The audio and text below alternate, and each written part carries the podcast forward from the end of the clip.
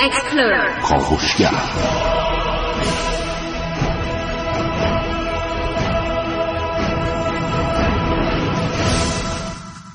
به نام خداوند بخشنده مهربان خانم آقایان دوستان شنونده سلام و صبحتون بخیر.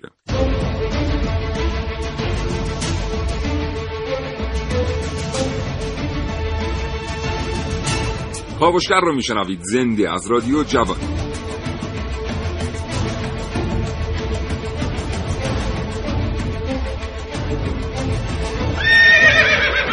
چشماتون رو ببندید و تصور کنید یک روز صبح دولت مرکزی اعلام می‌کنه که شما باید خانه خودتون رو ترک کنید. در واقع همه شهروندان باید شهر رو تخلیه کنند به خاطر اینکه مردی سوار بر اسب به همراه هزاران سوار دیگر با ارتشش داره به سمت شهر شما.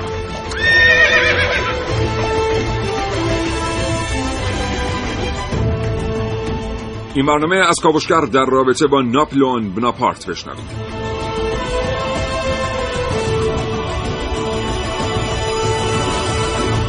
اگر زندگی روزمره فرصت مطالعه کردن رو از شما سلب کرده کاوشگر رو از دست ندید. هرچند که برای بچه های کاوشگر معتقد هستند هیچ چیز در زندگی جای کتاب و کتاب خوندن رو نمی‌گیره ناپلئون بناپارت که بود؟ کجا به دنیا آمد؟ خانواده او چه کسانی بودند؟ چه افکاری داشت؟ چطور میجنگید؟ چرا انقدر کم شکست می‌خورد؟ و در نهایت چی باعث سقوطش شد؟ اینها و خیلی چیزهای دیگر در کاوشگر امروز. کاوشگر.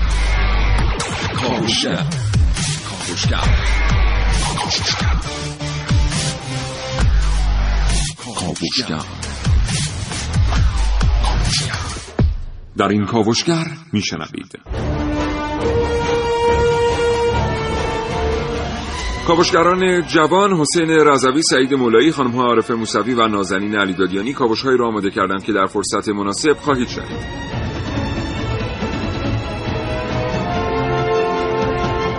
امروز برنامه قدری متفاوت تقدیم میشه باز هم به شما. در واقع محسن رسولی و نازنین علیدادیانی هستند که برنامه را هدایت خواهند کرد و حاصل پژوهش های خودشون رو با شما دوستان به اشتراک خواهند گذاشت. من در کنار کاوشگران جوان خواهم بود و هر جا که لازم باشه در استودیو به اونها خواهم پیوست.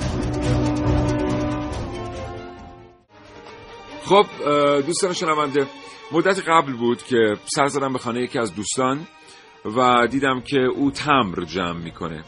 و در میان تمام تمرهای زیبایی که داره در کلکسیون خودش یک تمر رو قاب کرده و به دیوار زده. و برای اون تمر عکس مردی بود سوار بر اسب که پشتش رو آتش فرا گرفته بود. یعنی در واقع شما هیچ چیز دیگری غیر از این سوار نمی‌دیدید.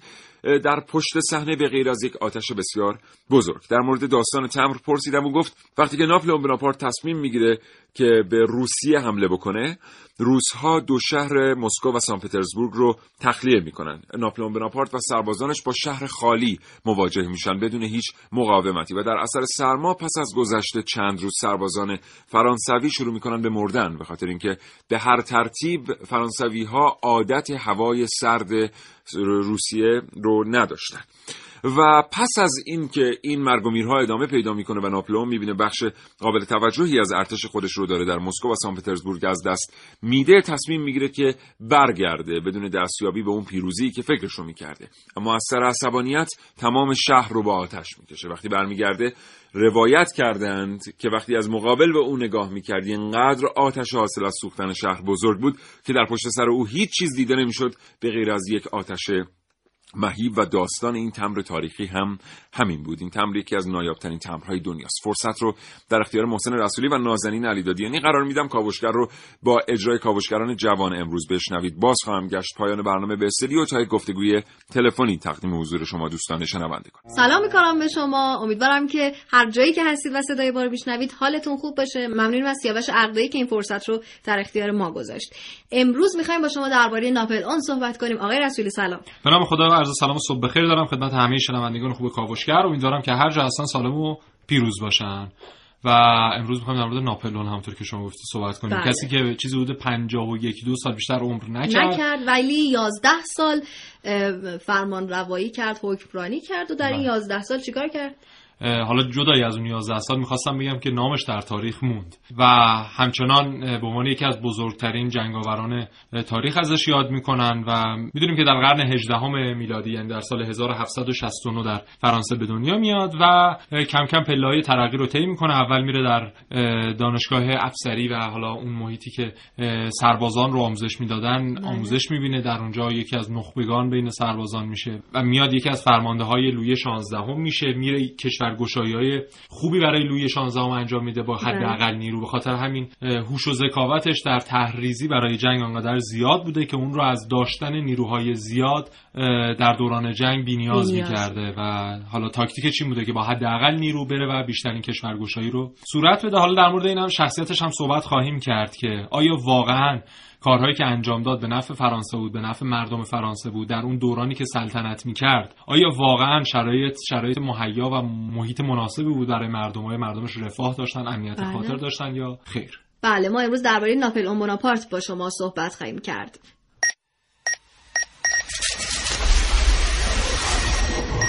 من یک کاوشگرم که کاوش با شیوه های متفاوتی به گوش شما میرسونم. ویدیو شبکه های اجتماعی. خبر سینما با من باشید در کاوشگر جوان. نگاهی آرام نگاهی آرام اما مقتدر. در حال گذر از کوهستانی سرد از گذر آل ژاک لوی دایوید نقاش فرانسوی در طول سالهای 1801 تا 1805 پنج نسخه از یک تابلو رو نقاشی کرده. هر یک از این نقاشی ها تفاوت اندکی با نسخه های قبلی خودشون دارن. از سایه روشن و رنگ ردای سوژه گرفته تا آرامش چهره ناپلئون. بله کسی که از گذر آلپ عبور می‌کنه کسی نیست جز ناپلئون بناپارت. چهره ناپلئون در نسخه های آخر این تابلو آرامتر از نسخه های ابتدایی به نظر می‌رسه. در حالی که اسب اون همچنان سرکشه. حالا کسی نمی‌دونه چرا ژاک دایوید سعی می‌کرد این آرامش رو در هر نسخه از این تابلوها افزایش بده. شاید این به این معنی بود که ناپلئون در طول سالهای متمادی با افزایش فتوحاتش آرامش بیشتری به دست می آورد اما همچنان اسبش سرکش بود و باز هم به دنبال فتوحات بیشتر. شاید دلیل اینکه ژاک لوی دایوید پنج نسخه از تابلوی گذر آلپ رو روی بوم به تصویر کشیده همین باشه. اما هیچ کس تصور نمی کرد تنها چند سال پس از خلق تصویر ناپلئون بر بوم بزرگترین امپراتور فرانسه به دستور پادشاه لویی شانزدهم به زندان بیفته.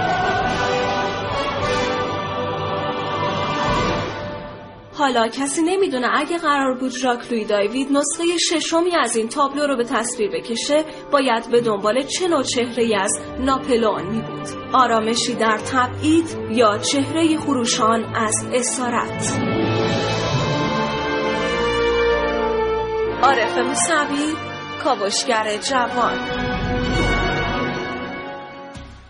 صبحتون بخیر. این کاوشگری که میشنوید. ما امروز داریم درباره ناپلئون بوناپارت با شما صحبت می‌کنیم. نابغه ای که تونست 11 سال حکومت بکنه و در این 11 سال تونست نام خودش رو در تاریخ ثبت بکنه. بله گفتیم که یکی از فرماندهان لویی 16 هم میشه و میره مثلا بله. مصر رو تحت تصرف خودش در میاره و مثلا میره در ایتالیا به عنوان فرماندار فرانسه در اونجا مستقر میشه. اتریش رو مجبور می‌کنه که تحت تصرف فرانسه در بیاد و به مقابله با بریتانیا برمیخیزه. و هدف اصلیش هم حالا در همون دورانی که حداقل فرمانده جنگ های لوی 16 هم بوده مقابله با بریتانیا بوده. اما خب می‌بینیم که در اکثر اوقات هم از بریتانیا شکست, شکست. می‌کنه و مجبور به عقب نشینی به فرانسه میشه.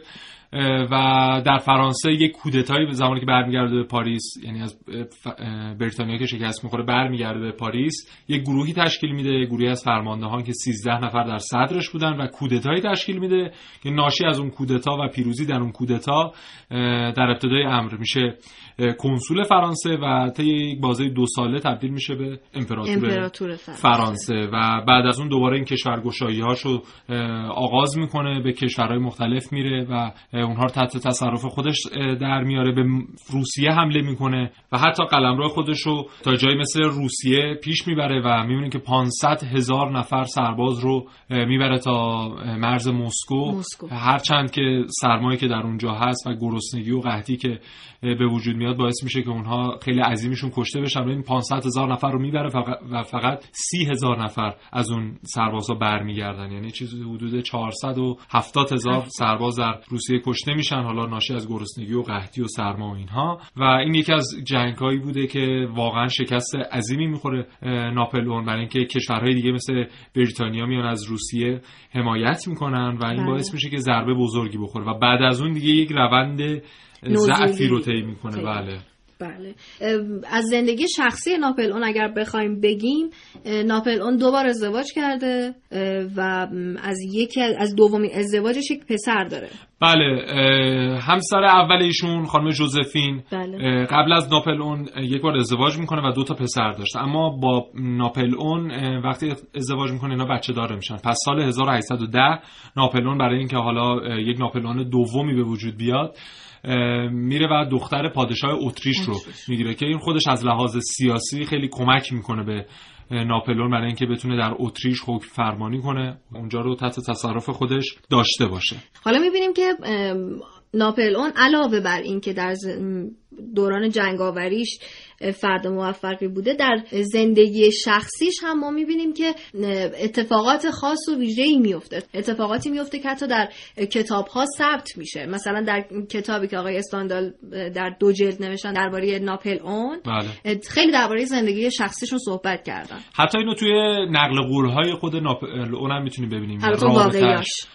واقعیاش دیگه. آره خیلی آره. هاشون که در تلگرام و اینها خلق شده رو اونها رو کاری نداریم باش. ولی نقل قول هایی که داره برخیشون مربوط به نوع برخورد مثلا با زنانه و جهان بینیش مثلا در مورد رفتارش با زنان رو می‌تونیم از این نقل قول هاش بدونیم. و حالا مثلا ما ببینیم علاوه بر این دو ازدواجی که صورت میده میگن که مثلا یک معشوقه هم داشته به نام دزیره که خیلی داستان ها براش گفته شده و خیلی بله، اشعار حتی براش گفته شده بله. و این حالا زندگی شخصیش هم خیلی هواشی داشته مثل اینکه کتاب های مختلفی در موردش نوشته شده. اون چیزی که نهایتا ما از ناپل اون می‌بینیم اینه که یک شخصیت چند وچی داشته بله. و در مورد مسائل مختلفی دوست داشته که حداقل اگر دانشی هم نداره اظهار نظر بکنه. حتی مرگش هم یعنی تا جایی پیش میره که حتی مرگش هم خودش معمایی میشه و داستانهای مختلفی در مورد مرگش هم گفته میشه که حالا در بخش بعدی بهش خواهیم پرداخت. آره این ماجرای مرگش خیلی ماجرای جالبی ماجراهای مرگش بله. بهتر بگیم. در بخش بعدی راجع به صحبت خواهیم کرد. آگاهی و پیشرفت با تلاش, تلاش به دست, میاد. یه تلاش هیجان انگیز هیجان به سبک کاوشگر جوان. حتما شیرینی ناپل اونی خوردید. شیرینی میلفوی یا هزار لایه رو در تمام جهان به همین اسم می‌شناسن. با نمره ناپل اونی آشنا هستید؟ اصطلاحات شطرنجی مثل مات ناپل اونی رو شنیدید؟ حداقل چهار جور بازی رایانه ای استراتژیک به اسم ناپل اون ساخته شده یک جور تفنگ قدیمی نوعی سکه طلا اولین کشتی بخار جنگی در تاریخ هشت شهر در آمریکا و کلی کتاب و گروه های موسیقی با همین اسم ناپل اون در کمتر از 20 سال فرماندهی حداقل 97 جنگ مشهور رو به عهده داشت. طبق تخمین ها بین 5 ممیز 3 میلیون نفر به صورت مستقیم تا 16 میلیون نفر به طور غیر مستقیم بر اثر جنگ های ناپل اون کشته شدند. یعنی بین 5 ممیز 2 تا 12 درصد جمعیت اروپای اون زمان. بنابراین جنگ های ناپل اون 8 تا دهمین جنگ های پرتلفات تاریخ محسوب میشه. جنگ هایی که کشته هاش از جنگ های چنگیز خان ظاهرا بیشتر بود ناپل اون رو همردیف با اسکندر و سزار بزرگترین فرماندهان نظامی تاریخ می‌دونن و نبردها و نقشه های جنگی او هنوز در دانشگاه های نظامی سراسر جهان مطالعه میشه. هرچند تاکتیک های نظامی ابداعی خود ناپل اون واقعا کم هستند مثلا قانون نیوتن ناپل اون در جنگ این بوده نیروی یک ارتش برابر است با جرم افراد ضرب در سرعت. انقلابیون فرانسه خدمت وظیفه اجباری به صورت امروزی رو باب کردند تا قبل از انقلاب فرانسه و اجرای این قانون بزرگترین ارتش پیشرفته جهان 200 هزار نفر بود. بعد از این انقلاب سربازان فرانسه به 5 ممیز یک میلیون و در عصر ناپلئون به 3 میلیون نفر رسیدند. تعداد نفرات ارتش بقیه کشورهای اروپایی بعد از بسیج سراسری به خاطر حملات ناپلئون به 8 ممیز 3 میلیون نفر نمی رسید انگلیس یک میلیون اتریش 600 هزار اسپانیا 300 هزار ایتالیا ناپل عثمانی لهستان هر کدوم 100 هزار نفر. این در حالی که فرانسه سومین یا چهارمین کشور پرجمعیت جهان محسوب می‌شد. ویلدورانت یک جلد از تاریخ تمدنش رو به اصل ناپل اون اختصاص داده و میگه یه مرد ایتالیایی که به خاطر زنده موندن در انقلاب فرانسه زرنگ و بر اثر معاشرت با روشنفکران فرانسه تیزهوش شده بود. همه صفات رونسانس در او جمع شده بود. هنرمند و جنگجو فیلسوف و مستبد ولی عاجز از متوقف شدن که البته این آخری عیب مهمی بود. هر آدمی از نظر شخصیتی در کنار نقاط مثبت نقاط منفی هم داره. مهم اینه که ما نقاط مثبت وجود خودمون رو پیدا کنیم و با رشدش باعث کمرنگ شدن ضعفامون بشیم. اون وقتی که هر چیزی ممکنه. کلمه غیر ممکن رو باید از لغتنامه ها حذف کرد. ناپل اون بوناپارت.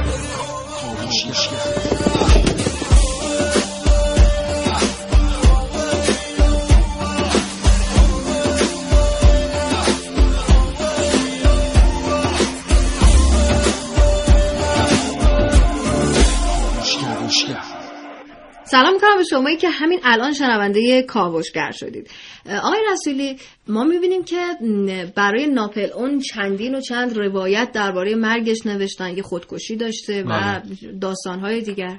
در این مورد چی می‌تونیم ببینید ناپل اون کلا دو بار تبعید میشه. یعنی بار اولی که پاریس سقوط می‌کنه بریتانیا حمله می‌کنه حالا به کمک اتریش و کشورهای دیگه و پاریس سقوط می‌کنه. ناپلئون به بله. جزیره به نام جزیره البا اگه اشتباه نکنم تبعید میشه و مدتی رو در اونجا بوده. اما بعد از چیز حدود دو سه سال از همین جزیره در سال 1815 فرار می‌کنه و بله. میاد دوباره به پاریس. اونجا دوباره نیرویی تشکیل میده گروهی سپاهی تشکیل میده برای خودش و دوباره به قدرت می‌رسه. اما این قدرت رسیدنش چیزی بالغ بر 100 120 روز بیشتر طول نمی‌کشه. و نهایتا در جنگی به نام جنگ واترلو که یک نام یک روستایی هم بوده در بلژیک برخورد می‌کنه نیروی فرانسه با نیروی بریتانیا و بلژیک و اتریش و در اونجا و همچنین روسیه و در اونجا آخرین شکست زندگیش رو می‌خوره و نهایتا تبعید میشه به جزیره سنت. سنت هله. سنت هله. بله و در اونجا تا سال 1821 زندگی می‌کنه و نهایتا در اون سال از دنیا میره. حالا اینکه چطور از دنیا میره خودش داستان و معمای برخی میگن. فردی که در زندان جنازش به عنوان جنازه ناپل اون پیدا میشه و حالا میگن به مرگ طبیعی کشته شده اصلا بله. ناپل اون نبوده. فردی بوده که در اون جزیره به دنیا اومده از ابتدا و فقط شباهت داشته از لحاظ ظاهری به ناپلئون. برخی معتقدند که سم بهش خوراندن و سمی به نام آرسنیک بهش خوراندن و این باعث شده که کشته بشه و برخی هم معتقدن حتی مرگ موش مثلا در اون زندانی که نگهداری می شده به دیوارها پاشیده شده و به خاطر رطوبتی که اون اتاق داشته اون گازی متساعد میشه از اون مرگ موش و اون استنشاق می‌کنه و باعث میشه در یک بازه زمانی مسموم بشه و از دنیا بره. به هر حال این داستان ها همچنان همشون هستن, هستن و هیچ کدام هم به صورت صد درصد تایید و اثبات نشدن. بله. تا آخر عمرش داشته می جنگیده تقریبا دیگه تا جنگ آره. واترلو دیگه تا زمانی که یعنی... نهاییش صورت می‌گیره و در سال 1815 یعنی تا این یازده سالی که حکومت می‌کرده زمان آنچنان زیادی نیست. ولی تمام این یازده سال داشته میجنگیده و جنگ های بزرگی رو رقم زده. توی خیلیاش پیروز شده توی بعضیاش هم خب پیروز نشده طبیعتا. کلا آدمی بوده که علاقه زیادی به کشور گشایی داشته. برای اینکه زمانی که ما می‌بینیم که به قدرت می‌رسه در فرانسه کاملا اتفاقی که در وضعیت اداره فرانسه صورت می‌گیره یک حالت پلیسیه. انگار یک فضایی از خفقان روی شهر پاریس رو می‌گیره و مردم رو تشویق می‌کرده برای اینکه جاسوسی حتی همسایه هاشون رو بکنن برای اینکه امنیتش رو امنیت خودش رو حداقل از این طریق بتونه تعمین بکنه. روزنامه ها خیلی سانسور می‌شدن در زمان ناپلئون. بله. و یک وجهه دیکتاتور معابانه داشته در واقع در اون مدت زمانی که حکومت فرانسه در دستش بوده. اما خب کارهای مفید زیادی هم انجام داده که حالا در بخش بعدی بهشون اشاره می‌کنیم. امشبم باز یکی از اون شباست که هیچی به ذهنم نمی‌رسه. مثل همیشه چارتاق دراز می‌کشم رو تخت و به سقف نگاه می‌کنم که یهو ای این از کجا پیدا شد؟ من الان تو مسافرتم.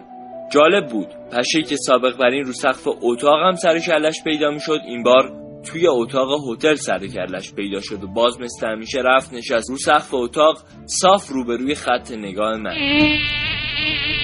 تو پشه اتاق من نیستی. وایسا ببینم پس تو کی هستی؟ پشه شروع کرد به تعریف کردن. می‌گفت اسم من موسیو پشه است. من پشه مخصوص ناپل اون بناپارت بودم. می‌گفت تو چه جنگایی که با شرکت نکردم؟ می‌گفت چه جاهایی که مرگ در یک قدمیش بود و من با نیش زدن دشمناش اون رو از مرگ حتمی نجات ندادم. پشه می‌گفت شاید تاریخ میگه ناپل اون فرمانده جنگ و سیاست مداری بزرگ بود. شاید حالا اگه بگردی چند تا جمله و داستان حکیمانه هم تو زندگی ناپل اون پیدا کنی. ولی باور کنید این همه جمله حکیمانه که شما از قول ناپلئون به ناپار تو شبکه‌های اجتماعی می‌ذارید هیچ ربطی به ناپلئون نداره. از موسیو پشه پرسیدم خب به نظر چرا مردم این جملات حکیمانه رو دوست دارن به ناپلئون بس کنن؟ می‌گفت مردم فکر می‌کنن آدمای بزرگشون قهرمانهاشون. باید حرفای بزرگ و خیلی ادبی هم بزنن. مهم نیست که کی و کی واقعا همچین حرفی رو زده. مهم اینه که تو این دوران مردم دوست دارن ناپل اون که از نظرشون آدم زیرکی بوده این حرفا رو زده باشه. پشه اینو گفت و پرواز کرد و رفت و تو افق ناپدید شد. اوف چه جمله خفنی گفتیم پشه. خوراک اینه که اینو یکی مثل ناپل اون گفته باشه. حالا که خودمونیم. پشه هم که رفته. جمله رو می‌ذارن تو شبکه های اجتماعی. هشتگ جمله حکیمانه هشتگ ناپل اون. ایول کلی هزار تا لایک در عرض دو ثانیه.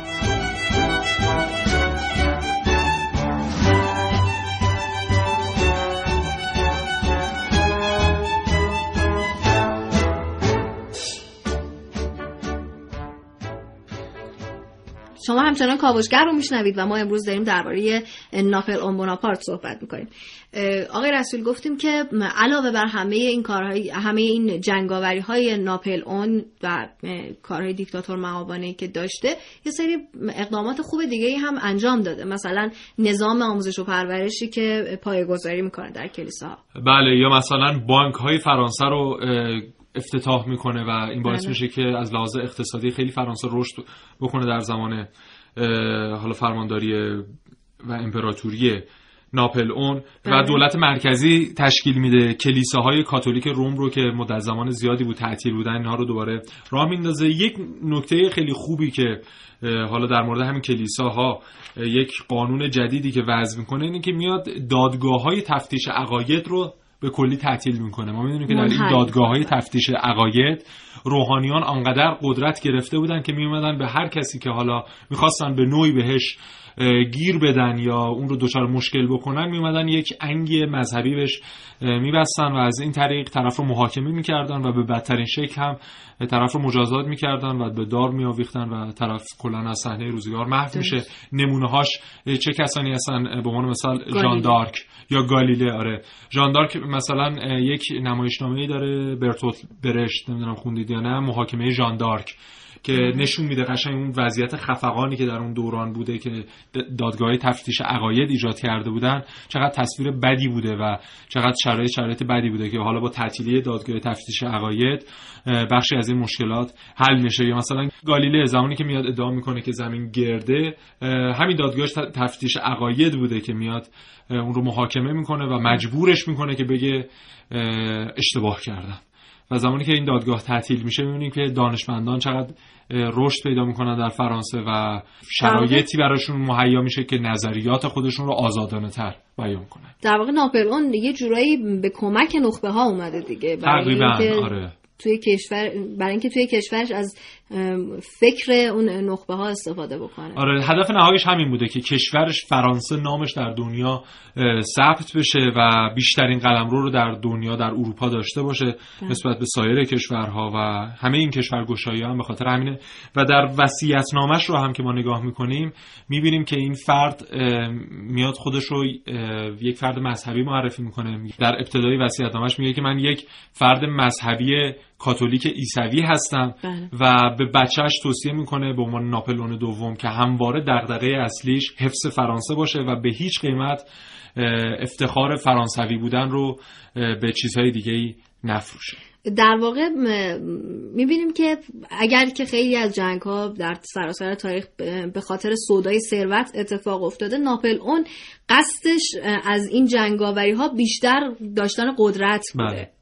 یعنی احتمالا در اولویت های سوم چهارمش ثروت قرار می گرفته بله به هر حال می‌بینیم که همه جنگاوری ها هدف اصلیش همین بوده. زمانی که کوچ می‌کنه میره تا روسیه. بله. قطعا هدفش اینه که قلمرو رو گسترش بده. و می‌دونیم که روسیه به عنوان انتهای اروپا در اون زمان شناخته می شده خیلی حائز اهمیت بوده برای هر کشوری که می‌تونسته تصاحب بکنه. اما خب مسکو میاد خالی می‌کنه شهر رو این فرماندار مسکو. و زمانی که اونها می‌رسن به شهر مسکو با یه شهر بدون دفاع و خالی از سکنه مواجه میشن. همونجا گیر می‌کنن سرما و گرسنگی و قحطی. باعث میشه که از بین بره خیلی از سربازهاش و شکست خورده برگرده دوباره به سمت فرانسه. ما یک بخش دیگه هم همراه شما خواهیم بود. همچنان کاوشگر رو بشنوید.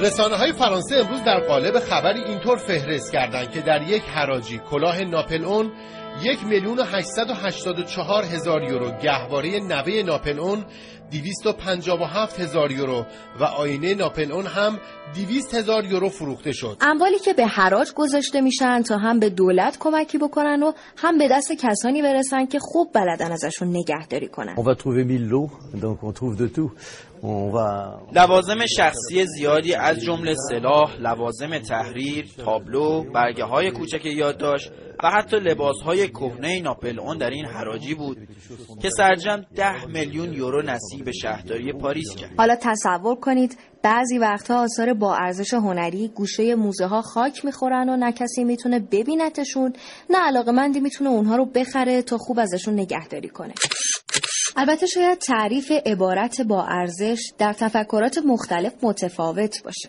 این یک قطعه شیشه شکسته از هرم موزه لوور است. مطمئنم به قیمت بسیار بالایی فروخته میشه. و بعضی وقتها نهمین مجسمه برونزی شهر در دام دالتون ها هرچند مدیر هنرهای تجسمی سازمان زیباسازی معتقده که هزینه خسارت مادی این موضوع رو پیمانکار می‌پردازه اما با توجه به اینکه برخی از این مجسمه ها اثر هنرمندان مشهوری به نظر می‌رسه موضوع با باید با جدیت بیشتر دنبال بشه. میگم گهواره نوه ناپل اون بیشتر میارزه یا آثار هنری که دستان خلاقی روزی براش زحمت کشیده نظر شما چیه؟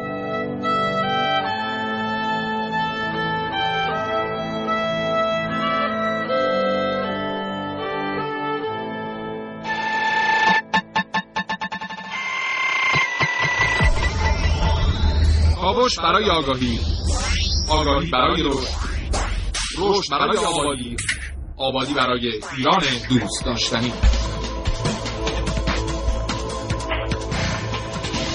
کاوشگر.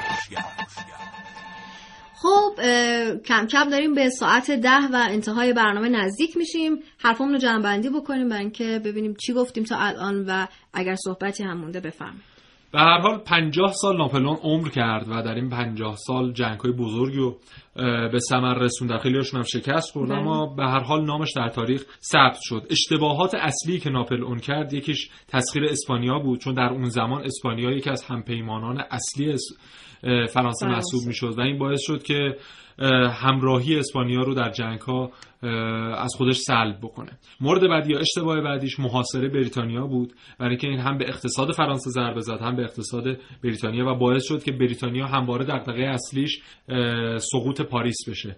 و خب این باعث شد که نتونه به کشورهای دیگه بره و کشورگشایی های خودش رو نتونه بیشتر از این گسترش بده. و اشتباه نهاییش هم همین لشکرکشی به روسیه بود که ضعف اصلیش محسوب می‌شد و باعث شد این هم در واقع سرچشمه می‌گیره از اون اشتباه دومش. آره دیگه در واقع ادامه همونه. و این لشکرکشی به روسیه در واقع شروع آغاز شکست های 5 ساله ناپلئون شد که نهایتا هم در سال 1815 در جنگ با از دنیا میره. در نهایت خوبه به دو تا از این سخنان معتبر ناپلون اشاره بکنیم آره اونایی که دیگه واقعا در تاریخ ثبت شده. یکی این که میگه آنقدر شکست خوردم که راه شکست دادن را آموختم. یعنی میگه که من بله. حاصل از شکست هایی که خوردم به این همین پیروزی دست پیدا کردم. و نهایتا میگه که دنیا از آن کسی است که تحرک و انرژی داره. یعنی این بیقرار بودنش خودش هم میگه میگه من همواره بیقرارم و اینکه استراحت کنم بخوابم در واقع عذابیه برای من. این جمله در واقع یه خلاصه است از زندگی خودش دیگه. آره دیگه. آره. آره. و کلا آدم نترس و شجاعی بوده میگه که اصلا تنها چیزی که باید در دنیا ازش ترسید همون خود ترسه. و اگر کسی شجاع باشه به هر چیزی که تو دنیا بخواد می‌رسه. می‌رسه. خب به انتهای فرصتی می‌رسیم که در اختیار من و آقای رسولی قرار داده شد برای اینکه با شما درباره موضوع ناپل اون صحبت بکنیم. اما از اینجا به بعد برنامه رو میسپاریم به سیاوش عقدایی. با شما خداحافظی می‌کنیم. خدا نگهدارت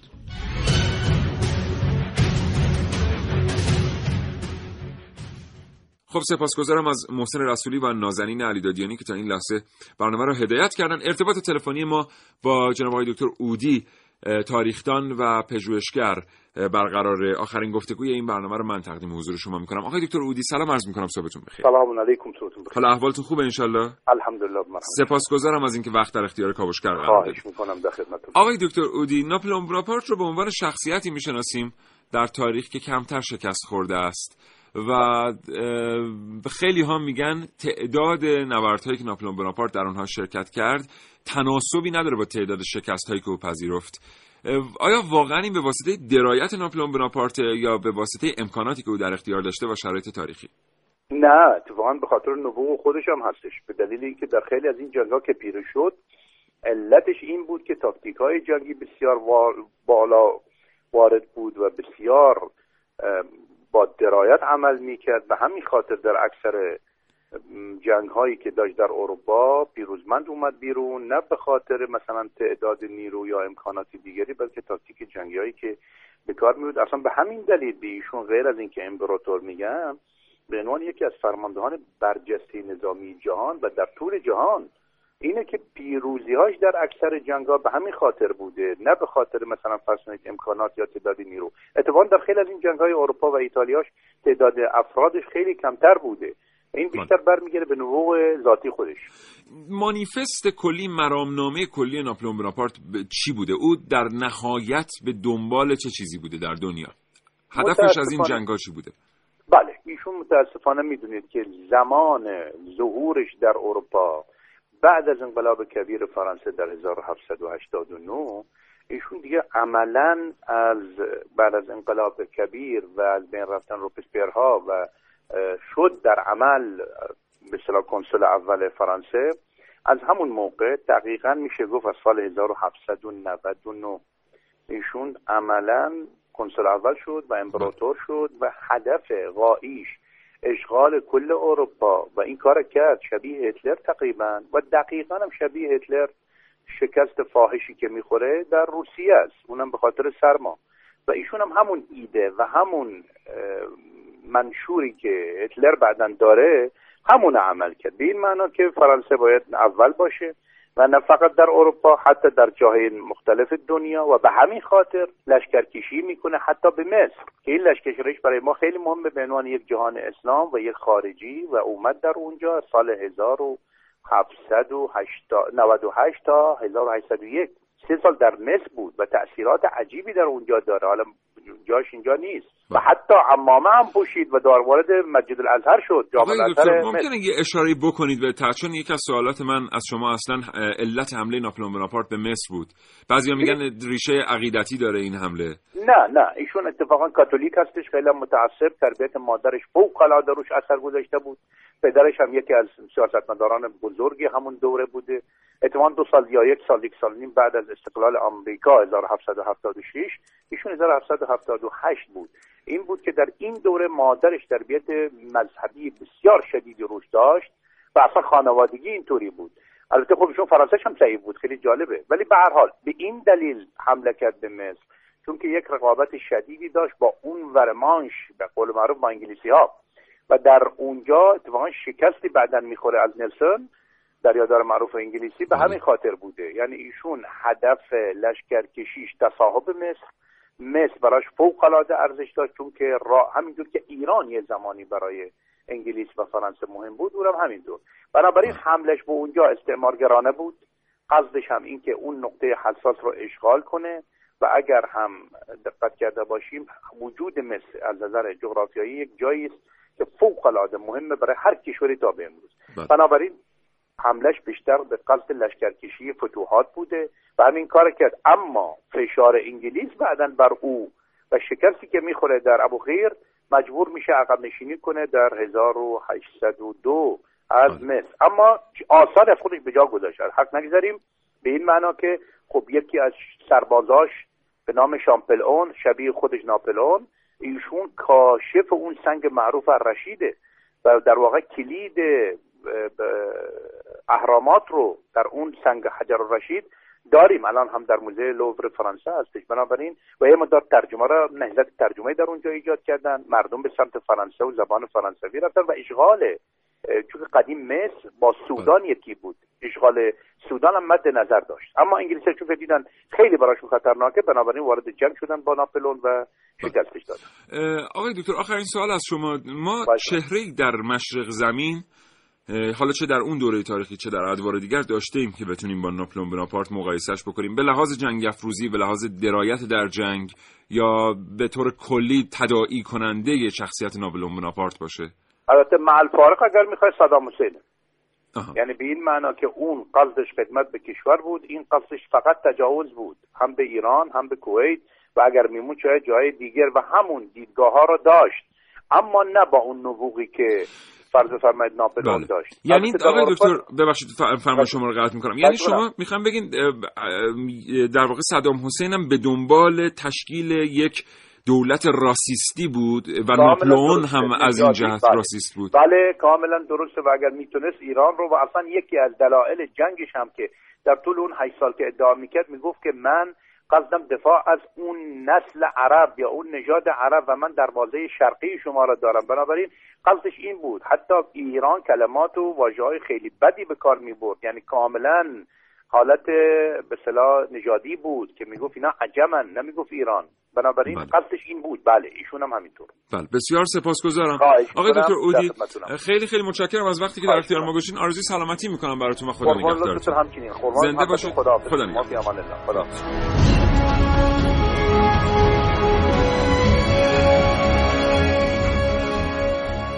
خب دوستان خوبم ممنونم از اینکه تا این لحظه برنامه کاوشگر رو همراهی کردید. امیدوارم اطلاعاتی که کاوشگران جوان در اختیار شما قرار دادن این برنامه نظرتون رو تامین کرده باشه. حتما دیدگاهاتون رو با کاوشگران جوان به اشتراک بذارید. در فضای مجازی می‌تونید ما رو پیدا بکنید. روی کانال رادیو جوان می‌تونید ما رو پیدا بکنید و می‌تونید پیامک ارسال کنید به سامانه پیامکگیر ما به شماره 3881 تا فرصت دیگه شاد و تندرست باشید. انشالله خدا نگهدار.